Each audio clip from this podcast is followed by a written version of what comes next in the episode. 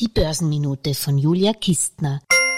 Also meiner Meinung nach muss man nicht überall dabei sein, auch nicht bei Startups, die mit der Aussicht auf eine Serienfertigung von E-Pickups schon mit einer Marktkapitalisierung starten, die der eines renommierten Autobauers wie BMW entspricht.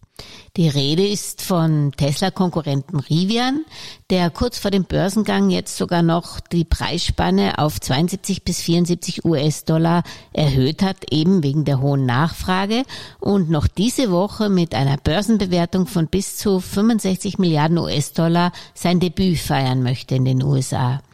Gut für Rivian mag sprechen, dass hier ehemalige Tesla-Techniker am Werk sind und dass Rivian sehr prominente Kernaktionäre hat. Dazu zählt Amazon mit 20 Prozent und auch Ford und die Investorenlegende George Soros sollen an Bord sein.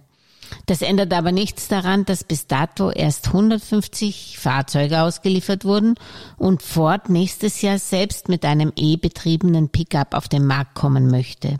Und dass es schon kompetente junge Mitbewerber gibt wie Lucid in den USA oder NIO in China und auch die europäischen Autobauer auf den Megatrend Elektrifizierung setzen nichts für ungut. Also ich halt's mit Philipp Vorn dran, Kapitalmarktstratege bei Flossbach und Storch, der in der aktuellen Podcast-Folge der Geldmeisterin betont, dass ihre Fonds grundsätzlich nicht auf Startups setzen, weil man bei den Unternehmen, die sich am Markt noch nicht bewährt haben, natürlich sehr schwer ein Urteil über eine faire Bewertung machen kann.